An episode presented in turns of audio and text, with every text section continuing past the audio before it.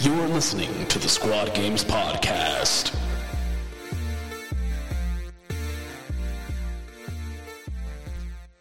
Giacomo here, and today we have a bonus episode brought to you by Glass Half Dead. He recently interviewed me on his podcast Vantage Point, and we wanted to bring that interview to you. This was recorded before LVO, so some of the information will be dated, but we will be talking about KTO and what you can expect from us there. Now, please enjoy this bonus episode. Hello, everybody. It is Glass Half Dead here, and today in episode 29 of Vantage Point, I am joined by one half of Squad Games. I'm going to take a stab at it. Giacomo. That's correct. Is it? Wow. I really Yes. had to stop and think. That wasn't I wasn't putting that on at all. I was like, say the the jaw, say jaw. Okay, yeah. Uh hello, Giacomo. How's it going? How are you? I'm doing well. It's cold here in California, early morning. Uh, we are at 8 8:30 where I am. Uh so uh I'm going to have to ask. How, what's the actual temperature there? Uh, I believe right now we are at 46 degrees, which isn't Ooh. that cold, but for a Californian, that's cold. Uh do you know what that is in centigrade? Ooh, Yeah. Uh, Yeah, no, no, I that's don't- I'm bad with conversions. because I'm going to be honest with you. I have no idea what. Let's find out. We're going to get educational here. 46 Absolutely. Fahrenheit in to Celsius 7. Nice, nice. That's not too bad. That's how, that's what England was last week. This week, if you can't tell by me wearing this huge thing all the time, we, we've been like minus 4 the entire week. I've been livid. Oh wait, what would that be? We're going to find out what that means in Celsius, okay? or Fahrenheit. We're going to do it. Okay? Uh so it's minus 4. Wow, this is good. This is good. Uh it's an educational podcast now. Exactly, exactly. We're bridging the divide uh, in whatever this is. I'm gonna stop. Um, so it's okay. Twenty-four Fahrenheit. Oh, that's cold. Okay, That- yeah, I agree. We don't we don't usually reach that. No, but that that's not that crazy. Like you know, Canada and stuff, they get you know like minus four. Yeah, yeah. it's probably fine.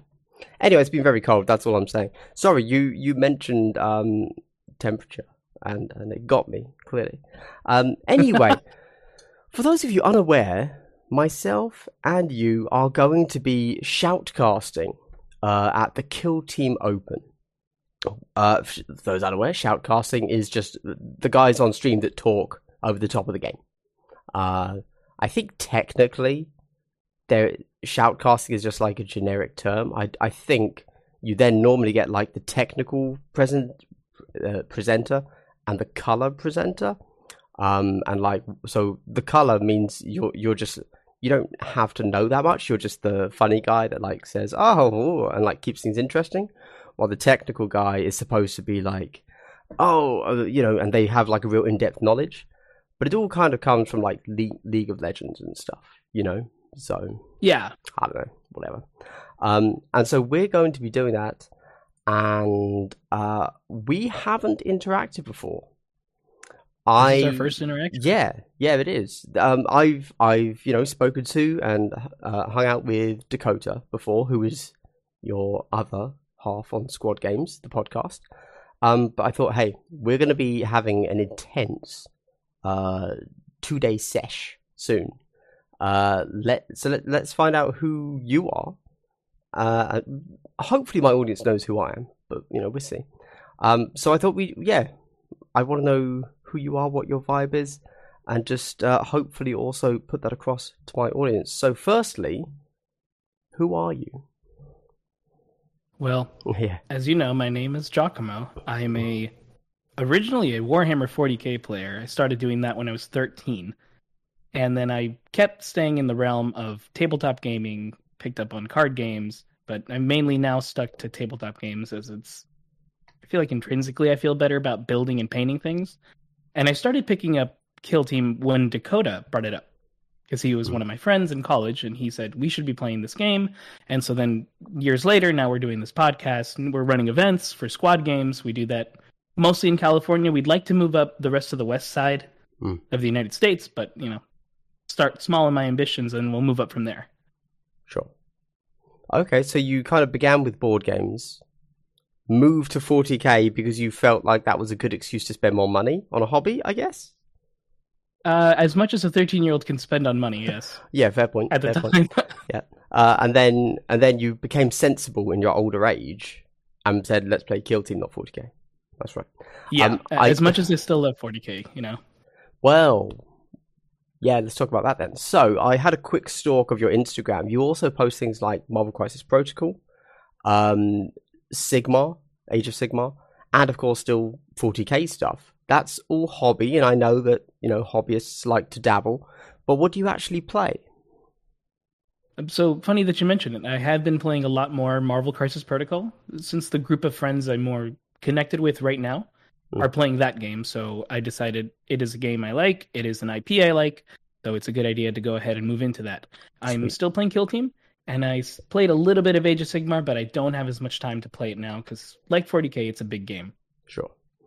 Yeah, I um MCP is huge at the moment. Or at least I feel it is. I could be wrong because I've never looked into like you know you know there's the like kill team stats and, and BCP and we can find out exactly how many games are being played. I don't know if that exists for MCP. I don't know if there's like one tournament a month or if there's thousands and it's even bigger than 40k. Like I genuinely don't know. The only interaction I have with MCP is I see kill team players playing that instead of kill team. Uh, and that's like, damn, it must be massive then. Do you do you is it big? Oh, like is it actually a big game or is it just surprisingly niche and steals from kill team? What do you think?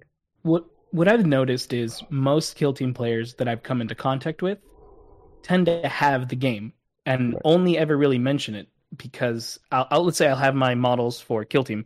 I'll also have my Marvel models in the same bin because they all fit a small amount of stuff. And they'll go, "Oh, I own those models as well, but I've never played the game and I want to." It's one of those. It's not really advertised out here. I see a lot more in other states when I'm on Facebook groups Oh, okay. but we haven't seen anything really in California yet, and I'd I'd like to do that eventually too. That's weird because um, it's made by Atomic Games and they're just up in Seattle. So I would have assumed that. Yeah, No, okay, all right, fair enough. Yeah. you know, I uh, want to say Legion's going to be sort of Wow. big right now, and then Shatterpoint will probably be big when that comes out. Yes, yes. Well, obviously Legion's already been around, and I assume if it's going to be big, it, it is now. I, but yeah, Shatterpoint. I've got to say, I'm okay if sh- MCP does nothing for me. I don't like the Marvel IP. Um, That's totally fine. just yeah, yeah, yeah. But MC, uh, no, uh, Shatterpoint, that could really excite me. I've got to be honest. I mean, I assume it's basically just going to be MCP, but with Star Wars and Jedi's. probably a lot of Yeah. the same The same DNA. things. Yeah, I assume so. Yeah. So that could be super cool. Um, who knows? Maybe I'll, I'll dip my toes in. Uh, but you're also doing Age of Sigmar again. Is that just hobby, or do you actually play? I have Soulblight Gravelords, Mm. and the army is in the gray right now. It has not been worked on, Okay, but I love vampires. That's what I wanted to do when I played Nice. Warhammer Fantasy. So Yeah. when it came back to Age of Sigmar, I was all on board. Nice. Yeah. So one of my big things is that I d- hate hobby. That's not true. I hate painting.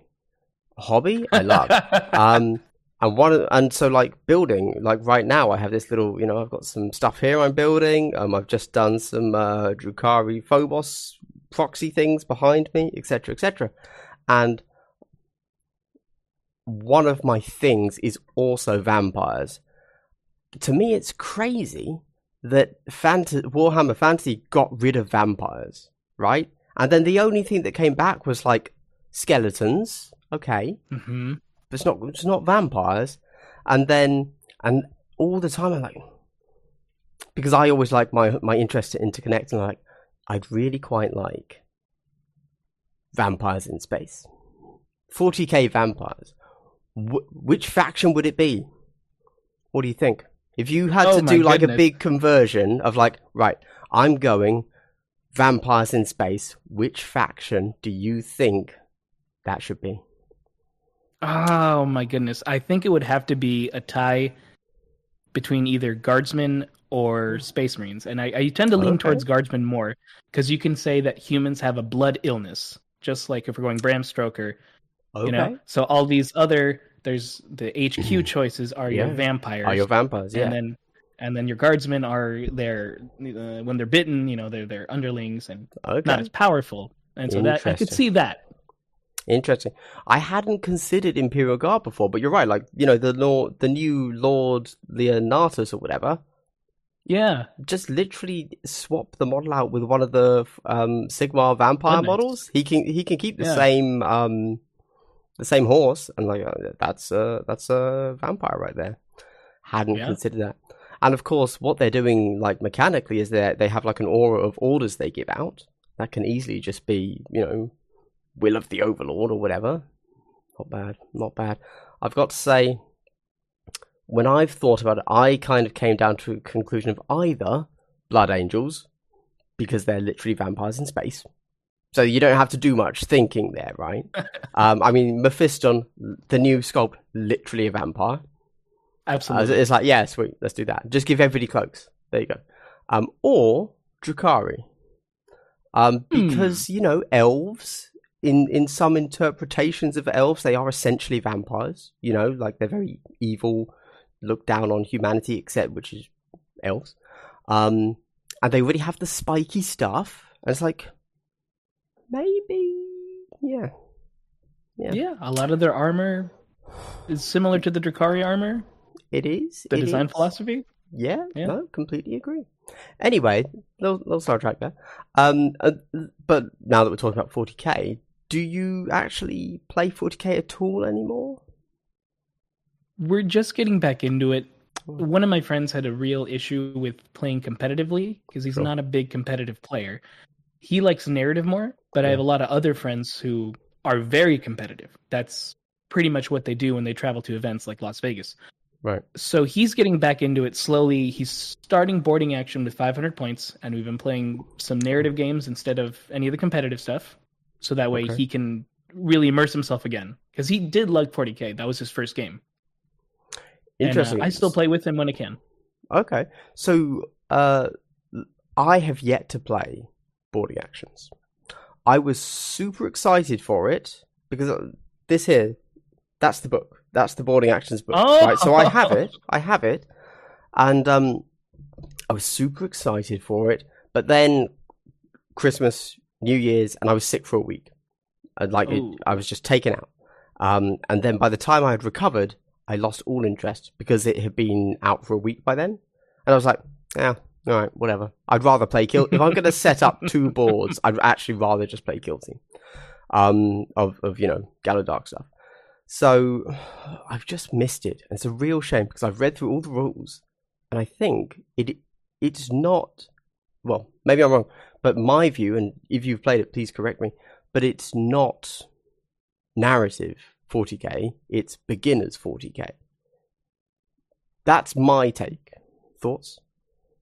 That is a very good take because of the limits that you're allowed. So I can't bring tanks and other vehicles. I have to sort of start with troops. And when you're buying the combat patrol boxes, now they're calling them boarding action boxes. Yes. You're going to mostly have troops. So this is baby's first step. And I think this is a better direction because when you bought, like, let's say the Space Marine Combat Patrol with the Impulsor, you might not use that. You're really not sure, Sure. how to get the most out of it. And uh, you like the little models more first. So this is a better direction for them. And because we Dakota and I would always wanted to play Combat Patrol, but no one really wanted to do it because what are you going to do with it? You know, you have the guy Yeah. with the biggest vehicle wins. So That is true. this is a, this is more of a balanced way to start it, and then I'm sure GW wants you to then Yeah. start yeah, yeah. playing 2,000 points. I'm sure. Yeah. Uh, and I'm sure because we know we've got like three, maybe four more books. I'm. Mhm. sh- I mean, I don't know if they're ever going to add vehicles, but I'm sure they're going to add other things. Um, who knows?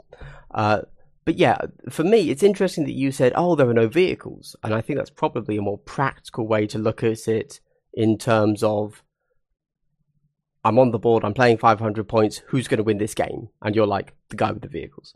Um, but for me, it was much more a case of as I read through, I was like, oh great, I don't have to memorize 37 stratagems. There's three. I don't have yep. to memorize, oh, you know, pick between 24 different warlord traits. There's three. I'm like, yes. Because certainly when I'm playing, and this is exactly the same in kill teams, so clearly it's just a me problem. But if I'm not using everything I should be using, then I feel like I'm not really playing the game yet.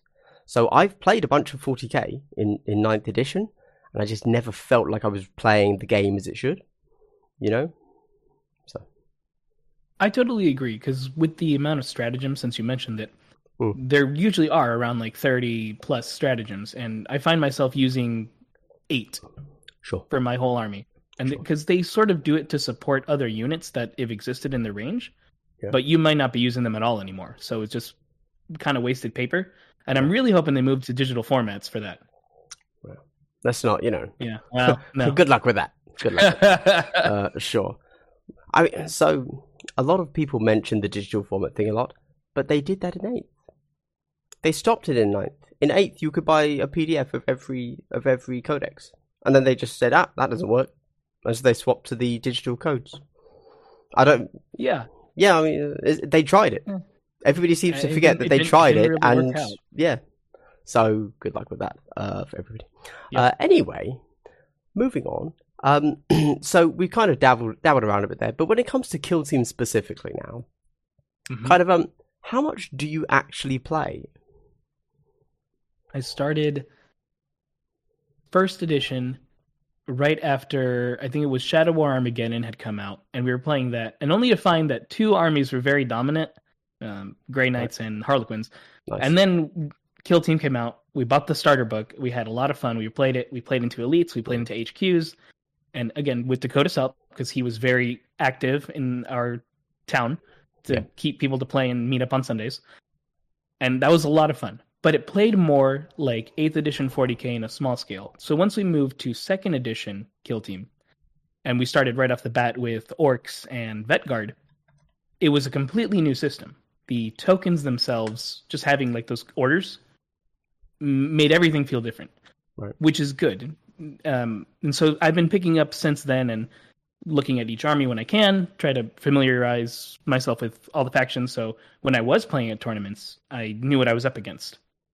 And now, since I do this tournament circuit with Dakota, I still like to stay up to date in case there's questions yeah. or if someone is unsure of how this operates, so I can help them. Okay. But so you've kind of taken a step back from the game itself and you're now more an organizer. Is that the case? Yeah, I play more casually with a few sure. friends, but they don't play as competitively. So we're really taking whatever kind of lists and saying, yeah, good yeah. luck. Well, uh, from what I've seen, I think that is generally what happens. The people that want to, the people that have the motivation to organize an event kind of put all of their hobby output into organizing the event, you know. Um, and those that want to stomp face in the tournament, it's like, well, they're probably not the same people that are going to run events for whatever reason. So yeah, inevitably, odd as it sounds, uh, the people that run the tournament probably not the players, you know. So I, I, think you've taken the same the same tack that most people do there. Um, certainly, I, I ran one tournament over here and for the build up to that tournament, I basically stopped playing the game for three months because uh, I, was like, I don't, I don't have time for that. I, I, you know, I need to make a pack. I need to test terrain, etc. So, fair enough. Um, which I was going to lead on to um, another question based on that, but actually, it kind of doesn't make sense now because often I was going to say, how often do you play? And you'd say whatever, once a week, something like that. And then I was going to say, so how do you keep yourself interested in Kill Team when you can't actually play the game? But of course, your answer is almost the other way around. You're like, well, when I'm not playing the game, I'm that's when I'm doing my actual hobby, um, and playing the game is almost time away from doing the thing I'm supposed to be doing, which is organizing the event. Um, yep. So anyway, moving on, on from that, let's talk about squad games. So, what is squad games? Well, Squad Games is yeah. myself and Dakota Luster and Saya Luster. Uh, Saya Yan. I always get it. I always get it wrong. Um, it's a group of us three, and our many people who support us. and we run tournaments all in California. We are hosting LVO and running LVO with our stream. We're gonna have that set up, and that's that's what we are. We decided one day that we like the game so much, but we don't really have a consistent play time for for people who really want to get into it and Sure. do events. So we thought we can run that, we can make that happen. And then I decided we should have a podcast because I like talking about it, and we have all this knowledge. May as well, right? Let's Yeah. do something about it. Okay. And that's how Squad Games was formed. Cool. Uh, would you? So obviously, I think most people probably know you as the podcast because Yes. that you know that's international. You don't have to be within California to take part in the podcast. Um. So, but for those that don't know, can you just tell us a little bit about the podcast itself? Absolutely. We are a tabletop gaming podcast with, at the moment, a focus on Kill Team. We have already dabbled into a few other things, but we mainly like to talk about things that we're running at our events. And right now we're running Kill Team events. So we are pretty much sticking to that, and we like to interview people who are in the community, who are top players or creators or some sort of influencers. And it's good to get their opinions because we definitely don't know everything. In fact, Hmm. we definitely made some mistakes before, and I like to correct them whenever I can. Okay. And so that's what I really enjoy about the podcast. Interesting. I personally never make mistakes, uh, so I can't really vibe with you on that side. But understandable, understandable. Um, cool. Uh, so then you've got the podcast, but actually, maybe lesser known. I don't know, um, or at least harder to access because it's a geographical thing. You're also tournament runners. What? What? Tell me more about that. So yeah, a lot of the tournament organizing is usually done through Dakota, who does the calls into the places to find events. Okay. And my job is more of when we're at there, setting up, getting everything to be on time and running. Okay. So he he's doing a lot more of the the I guess the calling work. I don't really know what to call that. No, got And I'm doing more of the physical setups. Okay. Fair enough. And the podcast helps us promote Yeah. the events that we're running, which is Sure. really nice. Nice.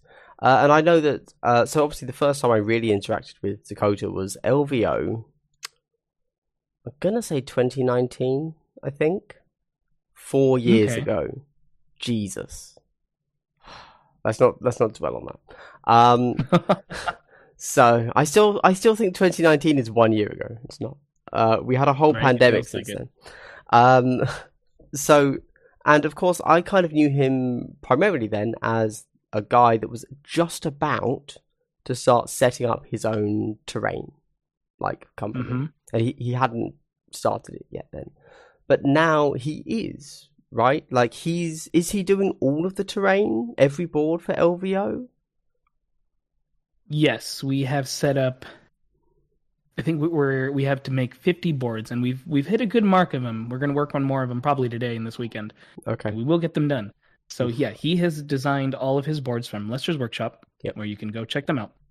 And he- the way he designs tables, so when people are playing, is to best optimize both sides, so that not one can be too overpowering, but there is always a slight advantage when there's a takeaway. So maybe this side has advantage, this one doesn't, and that's what his train sort of is trying to do: is to Right. find the most balance, so that um, you're not too worried when you're playing a game. I, can, I don't know if that really makes sense. It's the best way to describe these terrain pieces. I like them because you get a whole set, and when Yeah. you're setting them up, when I've done like GW setups, I always feel like I'm missing some parts, and I don't Okay. have like these small barricades, or I'm missing a piece of blocking line of sight. So he provides all of those parts. okay, So when you're playing, it feels pretty complete and not too oversaturated. okay, fair enough. And it's also so it's MDF, uh, and Mhm. it's unpainted MDF when when you get it, uh, and then you just slot it all together, and boom, you got yourself a table, right? Like standard MDF. That's how MDF terrain works, obviously. Yep. Um, awesome. Yeah, if I'm honest, so I think I've seen his. So I haven't seen his new stuff in person. Um, I've only seen it um, like one picture, but it was like d- from directly above. So it was like Mhm. it's not really showing me too much of the of the terrain itself. But I think it, uh, yeah, it's it's not like you get a box. It's it's fully cool looking Chalnath terrain style stuff, isn't it? Yeah, he has a few varieties. One that's more militaristic, one that's more Sure. cathedral, one chaos, and one uh, it's more Xenos Necron style. Yeah, yeah, yeah. Awesome, awesome. Um, okay, and I suppose we then have to talk about LVO itself. Uh, so LVO yeah. uh, is so you guys are running it um on I assume on behalf of or just at the event for, by Frontline Gaming, which is LVO Las Vegas Open, which is in the in the last edition of Kill Team, LVO was the big event. It managed to get the most number of players. Um, it was very uh, well regarded, I, I think. Then pandemic. Let's ignore that. This year, it seems like because I, LVO did happen last year, and it wasn't the um. There weren't that many players. It seemed like the states were still recovering from the from the pandemic, uh, and you guys, as a, as a nation, were struggling to get people to tournaments to play in general. So again, let's just forget that. Let's talk about 2023. Uh, you've it seems like you kind of released your tickets in waves this year, and you sold out like instantly. Uh, every time you release more tickets, and now obviously no more tickets because it's only it's next weekend. Um, now it's is it exactly a hundred tickets? Yes, I believe they started us off with sixty-five, then to eighty, Okay. then to hundred, Okay, because we kept growing, and there was people who still wanted it, and so they figured let's get as many as we probably can. Pro- probably can, yeah. It's, but a hundred tickets sold now. hmm So That's that is currently good. the, the biggest one in the United States as Yes. of right now. Yes. Indeed, indeed. Uh, a yeah. I mean, hey, hundred players seems like a, a a very respectable size. I think we can all agree. Um, I know that some people look at these things and think about like ITC points and super majors and stuff. I don't. I don't so much care about that aspect of things, but it's a draw for some. Um, what do you think is going to be like? You know, so pure speculation. Which which faction do you think is going to be the winner? Or sorry, top top three. Top, Top three, Yeah, because you know, like Gellerpox. okay, Yeah, Geller- I, I believe Gellerpox is Geller, Gellerpox. I always pronounce it with the gel instead of gel, but it is yeah, Gellerpox. It is. Yes, GIF and GIF here. Yeah, Uh, it's Gellerpox. Yeah. um, Gellerpox for sure. Then I would, I want to say Blooded are going to be a secret, a secret winner, okay. and then of course Tau. Pathfinders. Okay, interesting. Yeah, what what makes you put Blooded in there, or is that just your controversial hidden pick? When I first reviewed Blooded, I thought to myself, people are going to play this like vet guard with spiky bits. Okay. and that's what they were doing in the beginning but i always thought their main attraction is going to be those blood tokens that they can receive and close combat so once someone figures out that they're not quite a shooting army they're a close combat army that's supported by a few men with guns in the back they're they're going to figure it out and they're going to be able to score a lot of their secondaries they're going to get a lot of the primaries because they have the numbers that vetguard has Mm. and they have a little bit of uniqueness because you can take the Ogryn and the Commissar for certain matchups, where if not, you can flood the board when it's against elites. In fact, I think they're going to do really well against elites. Usually six Okay. bodies versus, uh, I want to say it was 12, 14 extras. That's pretty strong. I struggle with that. So uh, that's why I think they're gonna they're gonna do really well. They have a good toolkit. Okay. Yeah, Blooded ha- have been on such an interesting ride because when they came out, I think, well, no, 100% everybody said they were the worst spec team. Everybody said these guys suck. They haven't received any buffs since then. Nothing has changed for the Blooded. They didn't get buffs, they didn't get nerfs, for sure. But then s- certain people, I mean, obviously, uh, within the online space, the, the big champion of them has been Chris Bocky. And since he, I suppose, since he kind of said, hey, look, these can be played well, it does seem like he kind of said, actually, guys, you, you can win with these. Everybody else said, oh, can you? And then went and they, I don't know if they do exactly what he does or if they just, you know, like things just happened to work at the same time as he discovered things. Um, but it seems like they seem to be doing pretty well, which is so shocking to me because I've played them twice and I did not like them at all. Um, but yeah, yeah, very very strange. I I would love to be able to know how Blooded got good. You know, um, Yeah, it- yeah. yeah. Like, was it one person saying and then disseminating his tips, and everybody essentially plays the same way as as that, or it was just a timing thing and everybody needed time? I don't know, don't know. But yeah, Blooded seem to be doing very well at the moment. I expect them to be in the top three. Top That or. Navy Breachers. They're Yeah. they have a they have similar toolkit where they have a lot of things going for them. Yes, everybody does seem to be on the Navy Breacher bandwagon at the moment, uh, for multiple reasons. Yeah, that's fair. Um, okay, in in a similar vein, in that case, but not competitively at LVO. Oh, sorry. Uh, before we move on from LVO, what's the, what's the actual format? Like, um, is it just everybody plays eight, eight rounds, or you're doing like a, a day split, and so actually LVO will be two tournaments, or what's what's happening? So we, we have the we have the challenger pods, which are the first day on Friday, and those are smaller pods where people can get in. You know, you- maybe you don't have the whole time man? to play the weekend. Yeah, and you don't Eight have the whole time to play the weekend, and you, you play in your little pod, you win those pods, and you move to you know a different pod where you're winning there, and well, that's how those pods go.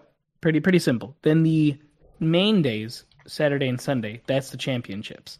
Those are the ones where we'll have, I believe it's three rounds per day, and there'll be different maps between rounds. You know, you'll have your breaks. So that's going to be probably the one that's more exhausting because you'll be moving around so much. I don't, I don't know. Maybe kill team players aren't used to moving as much as 40k players. Where when I did that, you'd be, oh my goodness, okay, table a thousand is way. Yeah, you're gonna walk. and you have to go yeah, yeah, find it. yeah. so, so that'll be a little exhausting, but we have the space for it, and uh, I'm excited to try those out. Awesome. Yeah, uh, Luster quickly says in in chat, uh, twenty man pods, not eight man pods. Oh, 20 man. Yeah. Okay, so I Yeah, did yeah. have it a little off. Yeah, yeah, excellent. Um, and then yeah, okay, awesome. I don't know. I I'm excited. Unfortunately, I won't be there. I had to make a decision between LVO or KTO, and then due to certain other factors uh, in life, uh, KTO ended up being the the the better one for me. Um, but next year, who knows? That's all I'm saying. Who knows? Um, See so awesome. I would much rather go to Vegas than Baltimore, and I will say that every every every time. Yes, for sure. Um, but yeah, next year, I wouldn't be at all surprised if, if I'm at Vegas for LVO. Um, so awesome. Well, okay. Uh, moving on from. Or is there anything else you want to kind of say specifically about Squad Games or LVO before before I jump off from it? I'll mention it at the Yeah. end as well, but the Yeah. stream, we will be hosting the stream so that you can view Cool. top tables. And we're going to have Chris Harris and Saya Yo- Johan uh, as our shoutcasters Awesome. who are going to be walking us through those top table games. Excellent. No, I definitely look forward to that. Um, it's next weekend. You'll be streaming the Mhm. Friday, Saturday, and Sunday then. I believe so. Excellent. Uh, on Twitch or Twitch and YouTube. On Twitch. or- Okay. Nice. Uh, it's going to be on Twitch. That's what we're going to be doing primarily. Okay. We have Facebook set up as well, but Twitch is going to be our primary. Sure. and that is going to be at um uh, if I'm remembering it right, it should be at Luster's Workshop. I'll have to get that for you. I assume 100%. twitch.tv forward slash Luster's Workshop. That is correct. There we There go. go. I Yeah, knew I sure. could say it right at some point, Cool. Yeah, yeah, yeah. and you did it for me. Perfect. Sorry. Excellent. No, I love it. That's great. No, yeah, yeah. Uh, yeah, one one thing. So I know that it's such a niche thing people want, like people would want, but I really do wish there were more streams of Kill Team. Like, I- yeah, I think it's fun. I mean, even I don't sit down and watch the entire day because you know I have to have an entire day free. I'll, I'll drop in and out Right. But like it's quite fun to be able to just jump into a stream with maybe I don't know hun- hundred people tops in reality, and like only four of them talking, and just see like, oh yeah, this is the community. Like, I think it's quite Mhm. fun, and I don't think we really have enough of that. So, I'm definitely Yeah, excited. def- definitely not for Kill Team. For 40k, yeah. Oh. I want. I would like to see it for Kill Who Team. cares about? I would 40K love to see it for Kill Yeah, Team. Right? No, I'm talking. I'm talking about Kill Team. Yeah, yeah, yeah. Um, I no, I'd love to see more of that for sure. Uh, okay, well, moving on from that then. Um, back to you personally, or or if you if you don't want you personally, you, it could be your your take. Although you kind of gave that generically for Kate uh, LVO, but um, what are your favorite factions? I love Commandos. I love Mhm. Intercession. I love Phobos. And I love Corsairs. Okay, Those are my those are my four favorites. And the reason is is Commandos have this aesthetic that I really enjoy, and they have this fun toolkit that I, I didn't want to just do Vet Guard because it's what I probably would have gravitated towards. I tend to do human, and I thought doing Xenos would be an exciting change. And I've always played Space Marines, so naturally I already had those models built. Yep. Besides the specialists, yeah, I had to buy some specialists, Yeah, but everything else was built. And what they have had to build different the play dabbing styles. space marine for Phobos. Oh man, that would be great. I don't think I have all those parts. oh no, And maybe Okay. someday. Well, I, I like their different playstyles. With intercession, you can be a little more aggressive and not really have to worry. You can make some mistakes mm. and be fine. With commandos, you're a little more sneaky, and you're using a lot of those rule sets to get you into combat and stay alive.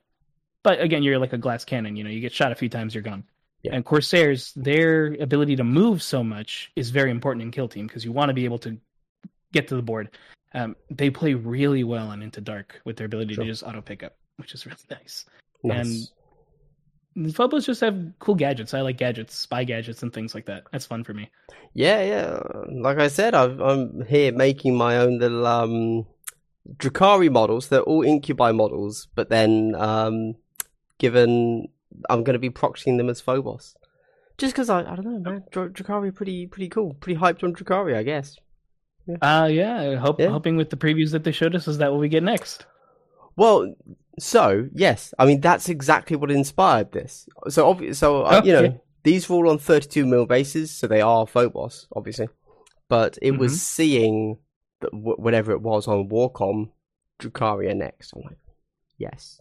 Uh, so that just then inspired. I wanted to play Drukhari, and but we don't have the team yet, so I was like, right, Incubi, Scourge, Cabalite Warrior conversion, Phobos instead, I guess. And and I just bought uh, oh, uh some Lelith Hesperax, oh, and I'm going to um. I've gone crazy, Giacomo. I've gone crazy. Um, I've I've also bought two boxes of Hellions, and I'm going to do Hellion conversion void dancers. So, move, move, right. I don't know. I don't know, on those little flying things. that's what I'm thinking. That's what I'm thinking. Yeah. So okay. I'm gonna have the largest void dancers. Everybody will be able to get uh, uh visibility on on no problems. and I'll just be like, domino field. uh, Right. and- oh yeah, and there you go. Yeah. Yeah, let's let's just hope. Yeah. Yeah, Uh, so we'll see. Um, okay, fair enough. Do you have a worst faction? Hmm. Specialist, not companion. R- Oh, okay. For specialist, not compendium. Okay, Yeah, yeah, yeah, That's gonna change it. Um, you know, I wasn't too. This is kind of a controversial take. I wasn't Okay. too sold on Kasrkins, and I thought I thought they were going to be a lot better at first, and I I probably still have to play around just because there's there's not a lot of people to own it. I think I know two people own it, and I haven't got to try it myself. So I think, at least I thought that their ability to increase your hit was cool. Um, from what I've seen so far with just a few players I played with, Mhm. not really. And I thought that was going to be better because the, the the easy one would be to say the Necron team, uh, which yeah. I'm forgetting what they're called right now. Hierotek. 4 so- a.m. brain, Hierotek. Yeah, yeah, there we go. yeah, yeah. And Okay.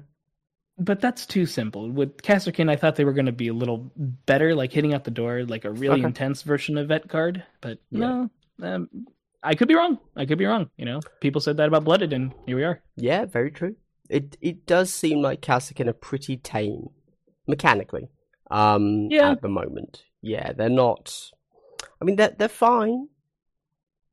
You know, they're fine. Yeah, maybe an underwhelming. Yeah, Yeah. pretty much. I like the guy who's wearing the bomb suit. That's cool. Yeah, I mean, they're they're nice sculpts, I guess. Yeah, yeah, that- I agree. My friend wants to Sure, buy them just for that. Yeah, yeah. Okay. Well, you know what? Then let's put your shoutcasting game knowledge to the test. If you had to fix Kasrkin, how would you fix them? Hmm. Um, let's see. What would be? Hmm. I don't think they're inherently bad, just underwhelming. Um, Okay. So how would you make? I don't. I don't want to. I don't want to do like the standard ad. Yeah, I don't want to do the standard ad one. Um, plus one BS that everybody asks for. Sure, sure. right. That's the. That's like a because that is the easy one. Add another model is an easy one. Yeah. Uh, It's a tough one. It's a tough one. Would you know what I'd like them to have? I'd like yeah. them to have an ability similar to uh, Wyrmblade, where they can Mhm. kind of sneak in because you know they're Oh, specialist troops, forward deploy sort of thing. Uh, like a forward deploy or even a backline deploy, but it comes in turn two or something. So, Oh, okay. um, So hold yeah, like, models you, off you the can't come on. Yeah, you can't come from your uh, opponent's side, but maybe from the sides over here or something. So they, they can pop in and Okay. do an action right away. So it would be like you choose them to jump in and do a move and pick up action for free, Yeah. or move and shoot action. Okay. So really, like you know, you're you think you're safe, but then they come out from the side and blast you. I think that could be a cool ability, but then that would be done in setup, so your opponent Yeah. knows ahead of time which models you're putting, and you're going to do that with. Yeah, yeah. I think that could that could be like a a tech that could work for them, Mm-hmm. and that that would make them unique enough too. Okay. Yeah, Yeah, interesting. I like that. interesting. Okay. So yeah, I, I haven't heard that as like a possible solution for for the Kasrkin yet. So cool, cool. Um, uh, purely out of, I mean, maybe you you didn't know their names, so maybe you don't know them well enough. But do you know much about the Hierotek Circle and like mechanically, or Not at they're kind of off? Okay, right, never mind. They're one of the mind. ones I haven't gotten um, a chance to really look into yet. Don't bother. Don't bother. Uh. Firstly, no one's going to play them at a tournament, so you don't need to know them as a shoutcaster. And also, No. I'm positive they're going to get buffed. Once they get buffed, then learn them. But like, they're not. They're not doing well at all. Uh, Even even with their update, nah, it didn't help really. I mean, sorry, it helped, but not at all really. No. Um, no, I, for whatever reason, I decided I would be playing Hierotek Circles. They're actually one of the teams that I, I know really well right now. Um, and I'm playing some games tomorrow.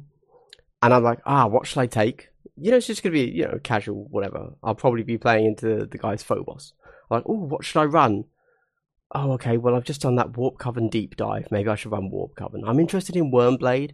Um, oh, I've just, you know, maybe I could run my own Pho- Drukhari Phobos. And, and I'm like, hmm, hmm.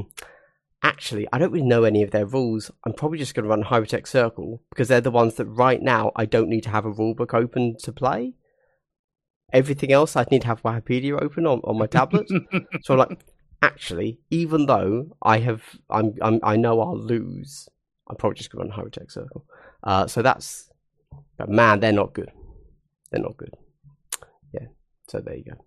Yeah. in your personal experience with the team, Mm, yeah. do you do you believe that they're not good because they don't have a good rule set, or because there's not a really a, a, a unit that kind of trumps other teams?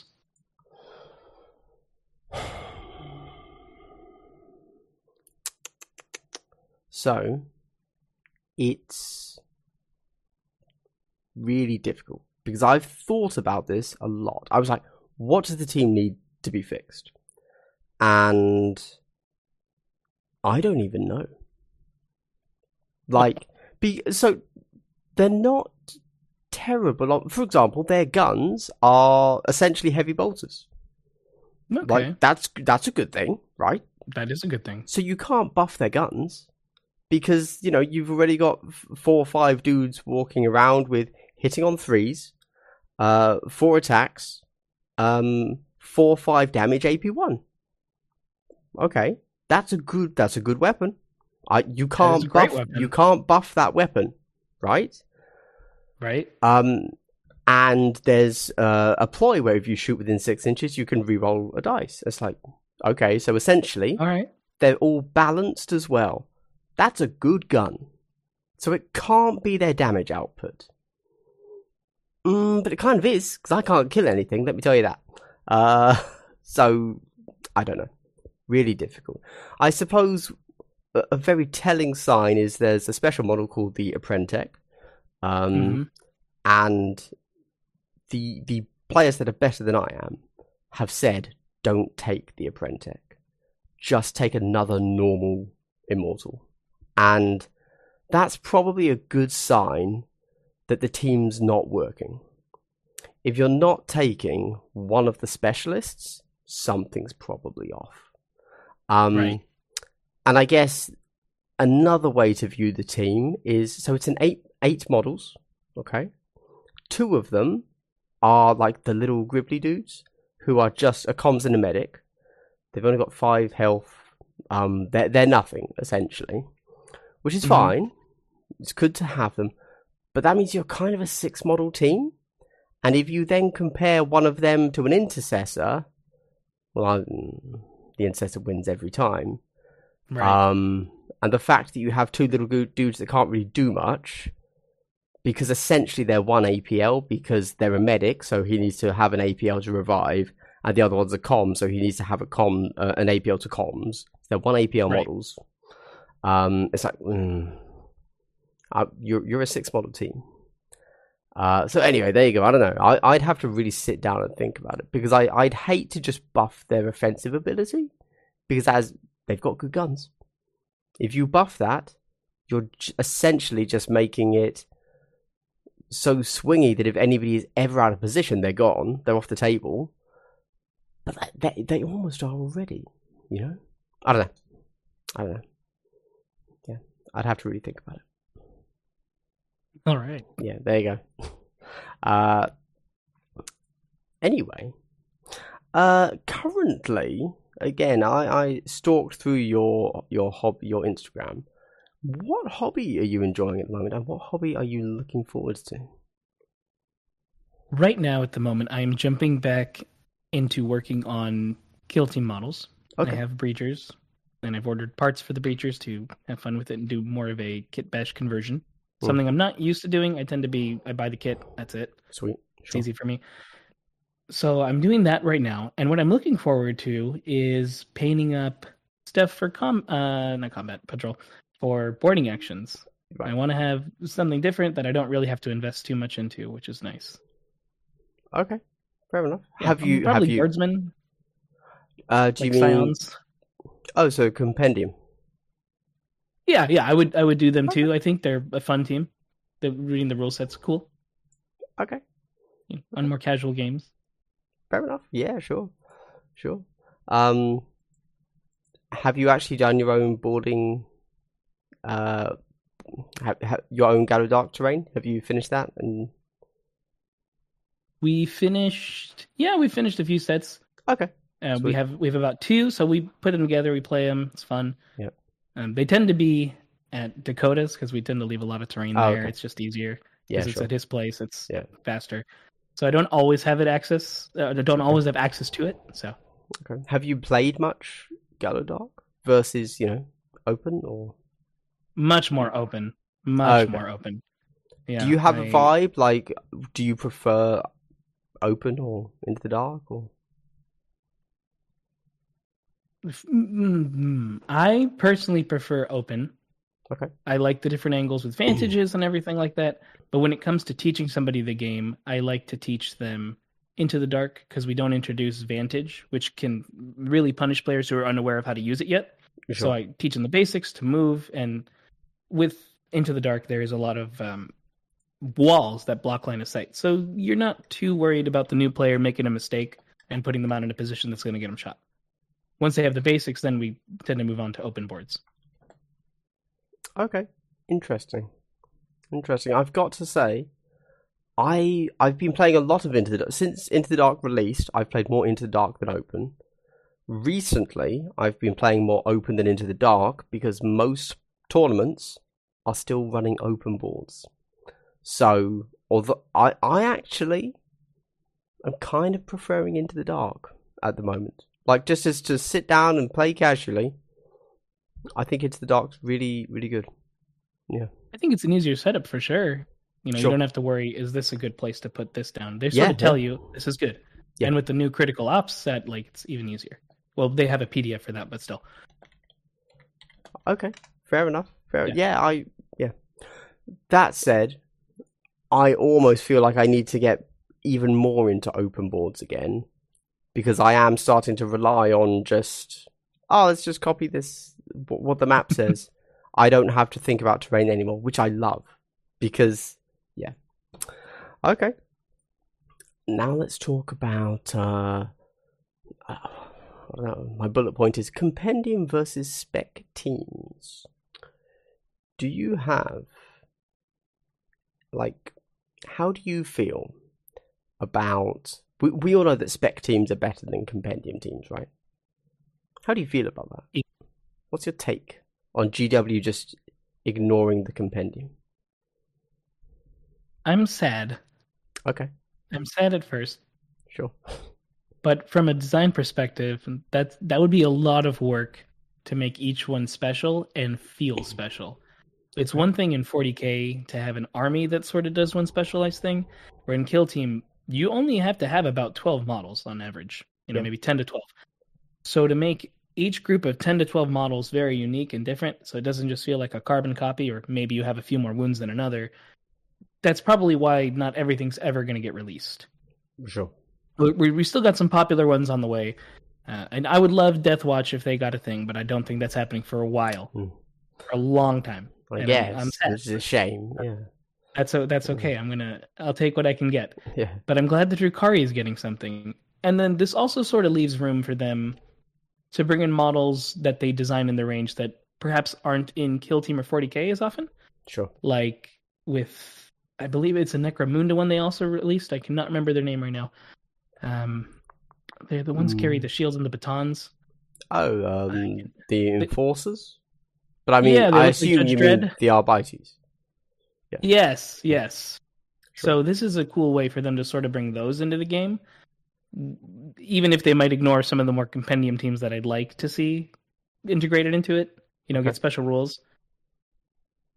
I just think that's what they're gonna do. So I'm I'm sad. I would love to see more, but we're gonna get them. Or maybe this is a way for them to stretch it out in the long run. Maybe they already have it, Could and be. they go, "We're gonna support this game for another three years, and here's three more years of releases." Okay, but what? But like, so I agree. I agree that you cannot have. Um, I think if the compendium had launched and every single faction in there had the full spec rules, it's probably a bit much. If if I'm honest, it's like Yeah.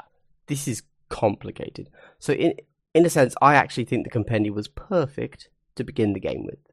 Um, Mm-hmm. and I have, I have, I also kind of don't really. Yeah, I don't care that the spec teams are stronger, if if I'm being honest. However, I know that a lot of people do, and because this is something I found in in the comments of my videos, I believe that uh, Kill Team has really good balance and it doesn't really have power creep, um, as proven by the Hierotek Circle and the crew who both needed buffs before they were in any way viable, right? And the Kasrkin, like, they're not good, you know? So, like, to me, great examples of power creep not really being a thing. Um, but some people will come into my, leave, leave a comment on, on my videos and just straight up say, Kill Team has the worst power creep of any game I've ever played, blah, blah, blah. I'm like, what game are you playing? That's, Yeah. what?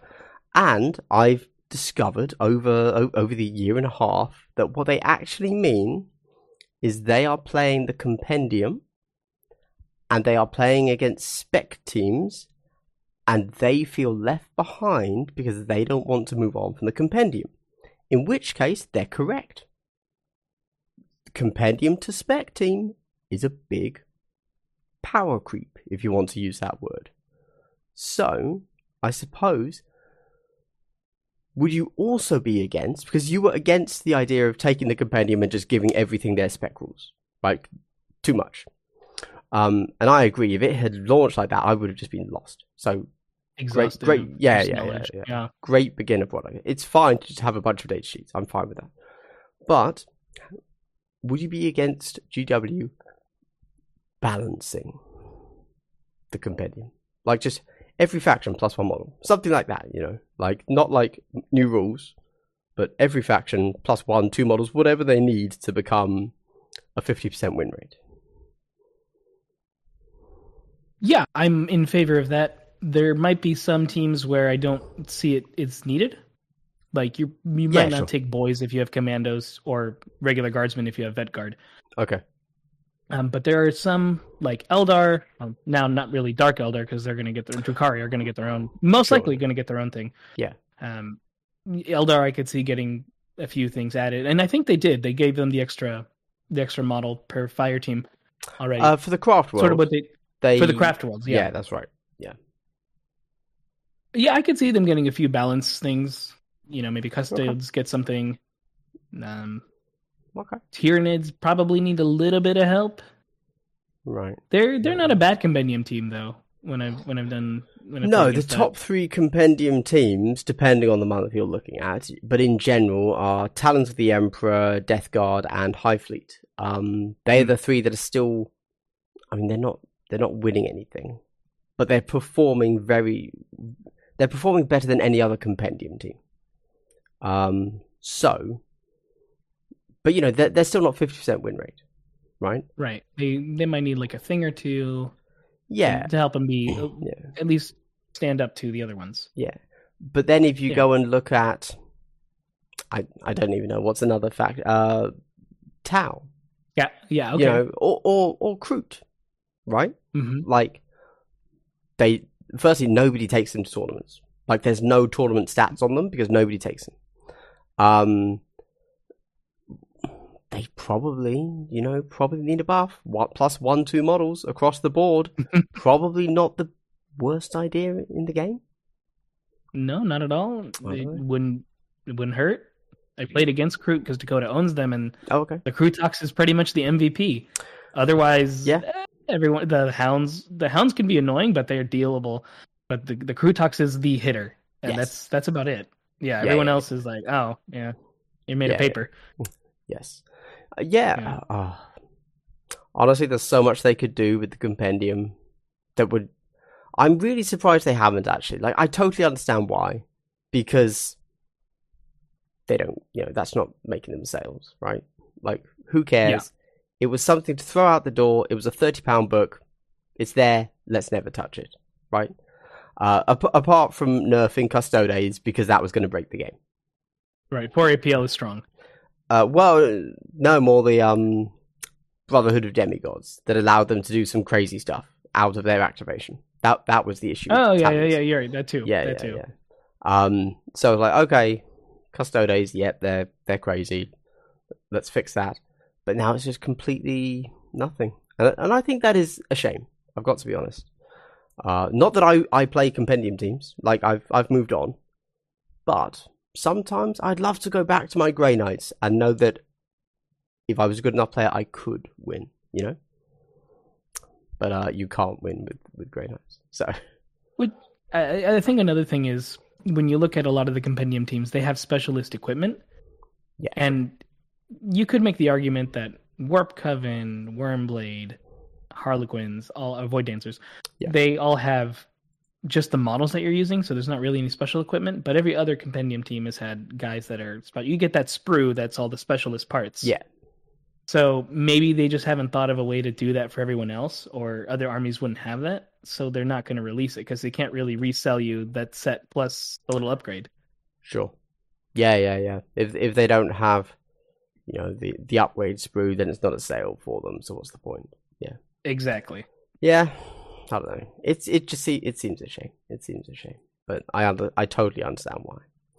Um, and it, it recently came to my my mind that they're they're never going to buff the compendium, right? Like they're done with No, it. it's gonna it's gonna stay. Yeah, yeah. You have it. That's it. Yeah. Except Hmm? there's a way. All we have to do is run compendium teams and win with them. Because if they're too good, people won't have to buy the new stuff. And so they will balance the compendium by nerfing them. There you go. it's our only option. It's our only option.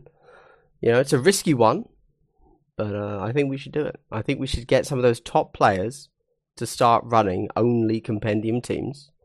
Because GW will then have to remember that they released the compendium book and look at it. And s- yeah. Maybe I'm crazy. that is a, crazy. that is a high risk. High risk, zero reward. Yeah, yeah. Absolutely. Um, and then I guess uh, kind of a, a final one again. You know, looking at some game knowledge maybe. Um, I don't know how familiar you are with like kill team stats, win rates, tier lists, etc.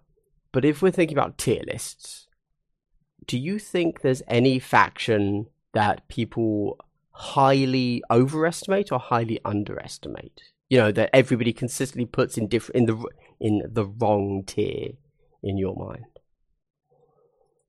Yeah, legionaries. Okay. Everyone says everyone says they're A, but I think Oh. they're S. Oh, okay. Yeah. All right. So you think they're Yeah, I even I think better? they need higher. Oh, okay. Why? What are people missing? Um, every time I've played them, I've always noticed there's another trick, and I, I get flabbergasted going, oh, this again? I didn't even think about using this combination. And there, there's a lot to read in Legionaries. They have because you know Yeah. there, there's the four gods, then there's undivided. So there's there's just a lot going on. So when There is. someone finds this new trick that we're not used to, we get confused for a second and go, oh, uh, how do I deal with that? I didn't think about that. And then, uh, well, there you go. You lost the game, or Yes. you come really close and tie. So I think they have the potential to push up to S tier. And I, uh, you know, if they won LVO, that'd be awesome. Yeah. Well, I think it happened Not right away because there's still a lot of knowledge to figure out. So Okay. no one's really cracked. Because before it was playing Nurgle, Mark of Mark of Nurgle, and just being able to take a hit and survive. Sure. Sure. Yeah, it's uh, it's definitely an interesting one. When Legionary first released, I think everyone, you know, was you know you're fi- figuring it out, and like there was a little bit of discussion about oh, what operative should you take, and oh, clearly Khorne's good at killing things. That makes sense. Um, but then it quite quickly settled into damage mitigation is king.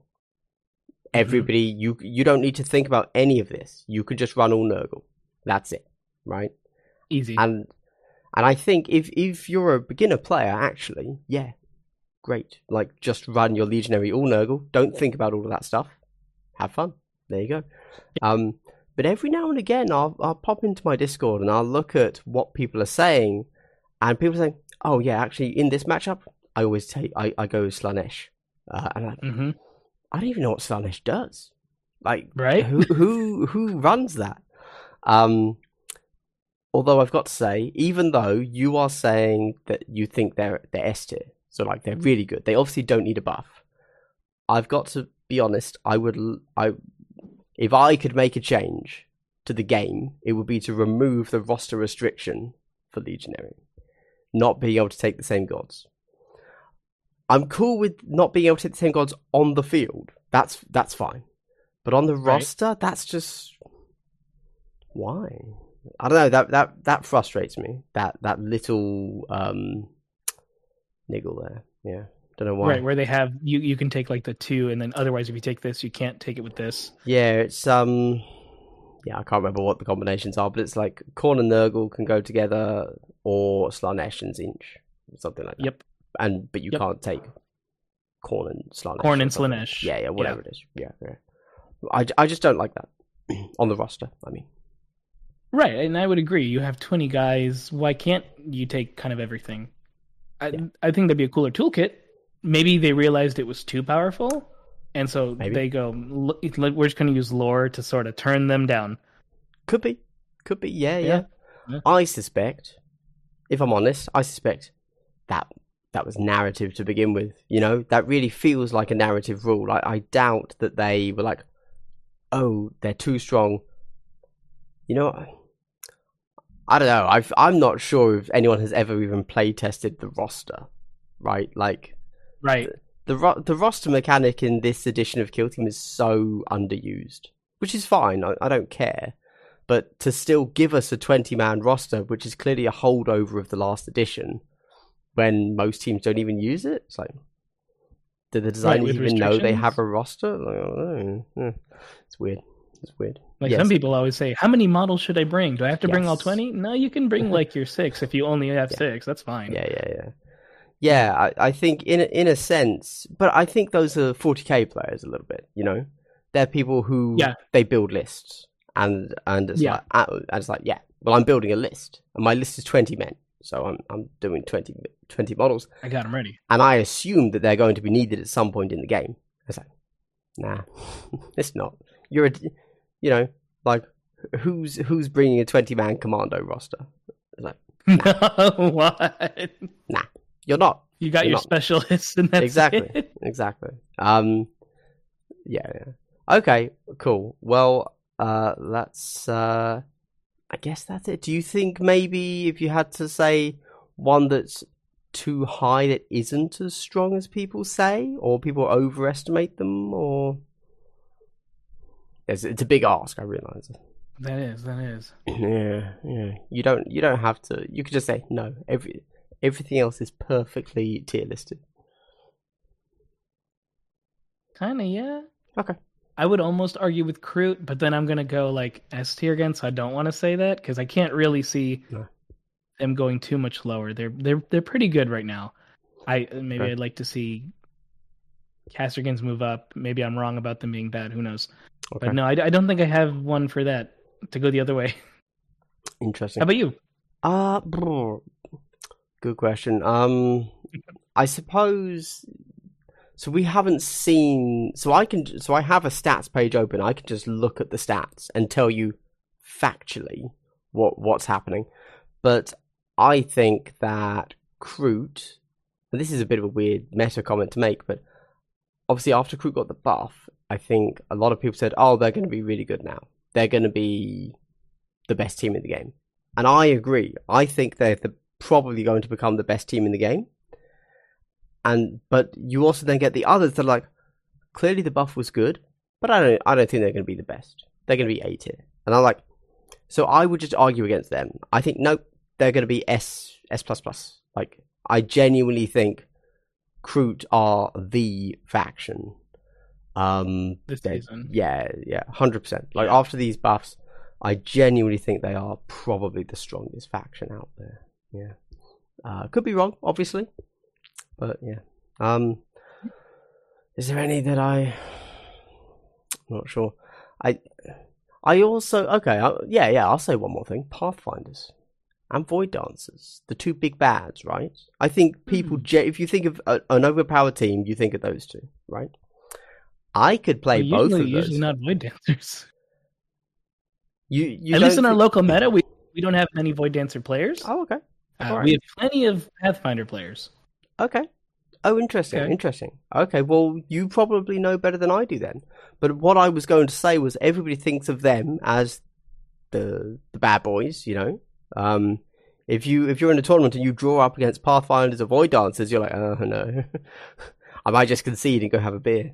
Um, but it's like it's like I think I I totally understand that they are potentially some of the best teams out there, maybe. But I also think that if you gave me Pathfinders, I would lose. Right? If you gave me Void Dancers into the wrong matchup, I would lose. You know? I don't think that they are as cr- indestructible as people think they are, you know? And that's why I think that GW has a really tough time balancing them. Uh, like I, I'm positive that if I were to play Pathfinders tomorrow, I would lose. What, like I would lose into Phobos, guaranteed. You know, like that's how. I know that everybody says, "Oh, well, it's easy. You just mark a light, and then and then you shoot. That's it. That's the whole game. You mark a light and you shoot." And I'm like, "Yeah, I don't know about that. If I'm honest, uh, like I'm, I'm pretty sure that wouldn't work." Um, and Void Dancers, similarly, in concept, I'm like, "Yeah, I could play Void Dancers. I just charge the enemy. That's it. right? And just hide Yeah, domino field. easy. Um, but guaranteed into the wrong matchup. Like I, you know, I eight eight eight health. You got to hit me twice. If I don't kill you in two, you kill me. If you're able to, if I fluff a roll, you win. I've only got eight models. Blah blah blah. Right, so right. you've got to really know your matchups, and I just don't think they're as indestructible as everybody kind of says. Uh, that's all. Uh, and out, purely out of curiosity, um, it, I found it really interesting that you said void dancers aren't the best, I suppose, because uh, they void dancers um, have a higher win rate than pathfinders even at the moment. Yeah, Yeah, Uh, that's Yeah, just there you go. w- in all of our tournaments. I think I've had I've seen two void dancers. I don't have the okay, stats with me right now, but I, I can recall two because one was done and it was painted like the clowns from It, the clown from oh, It. okay, sure. Um, and so I thought that was very unique, and I remember that one. And then one of one of these new players had him, and that was the only other time I really saw them. But I've seen Pathfinders consistently grow, and people play them a lot. Okay. Very cool. Yeah. Awesome. Well, that that's it. Uh, we've been going for a little bit over an hour. Um, right. hour hour ten. Uh, hopefully, uh, me and the audience has gotten to know you. Um, is there anything else you'd like to add at the end, or? Yeah, check us out on squad underscore games underscore entertainment on Instagram. You can catch us on the stream at twitch.tv slash Luster's Workshop. We're going to be there at LVO, and that's kind of it. You know, if you're in California, you know, come check us out. We have Kill Team events. We post them on the Squad Games website, which is lustersworkshop.com slash squad games. Awesome. And of course, you have Yeah. the podcast, Squad Game. The podcast, the Squad Games podcast. Who, check if that you're out if you're not in Cali, you can you can listen to that. can stay. Yeah. It's free. That's- Spotify, that's good. Podbean, a- uh, Apple Podcasts, whatever. You got them all. Yeah, yeah. Your local podcasting delivery service, whatever you do, that's uh, find it there. Awesome. Well, thank you so much for coming on, Giacomo. Very good. Okay, all right. Yeah. Uh, And thank you for having me. no problem. Um, obviously, I will be seeing you in what three weeks? Is it? No, it's a month. In it's a month. weeks? In, in a month Uh, yeah, yeah, a month. in a month. Um, and we will be uh, chained to a streaming desk together uh, for like two solid days as we go over uh, Shoutcast KTO. Good news, I did ask. Uh, the players are going to be mic'd up, so if we run out of stuff to say, we just flick their their microphones on, go away, boom, done. Good man. That's how I Take a bio break. Yeah, yeah, Uh, that's right. uh, and I'll, I always recommend for anyone wanting to do shoutcasting, um, bring yourself some lozenges. You're going to be talking a lot. Mm.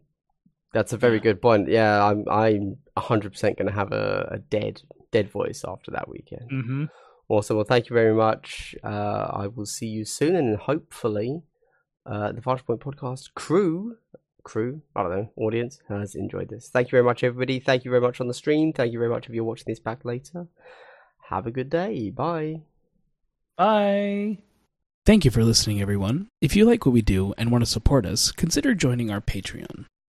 And if you want to be part of the tabletop conversation, feel free to join the Squad Games Discord. And finally, if you're looking for some kill team accessories or terrain, please check out lustersworkshop.com. That again is lustersworkshop.com. We'll be back with the regular episode next Tuesday. See you then.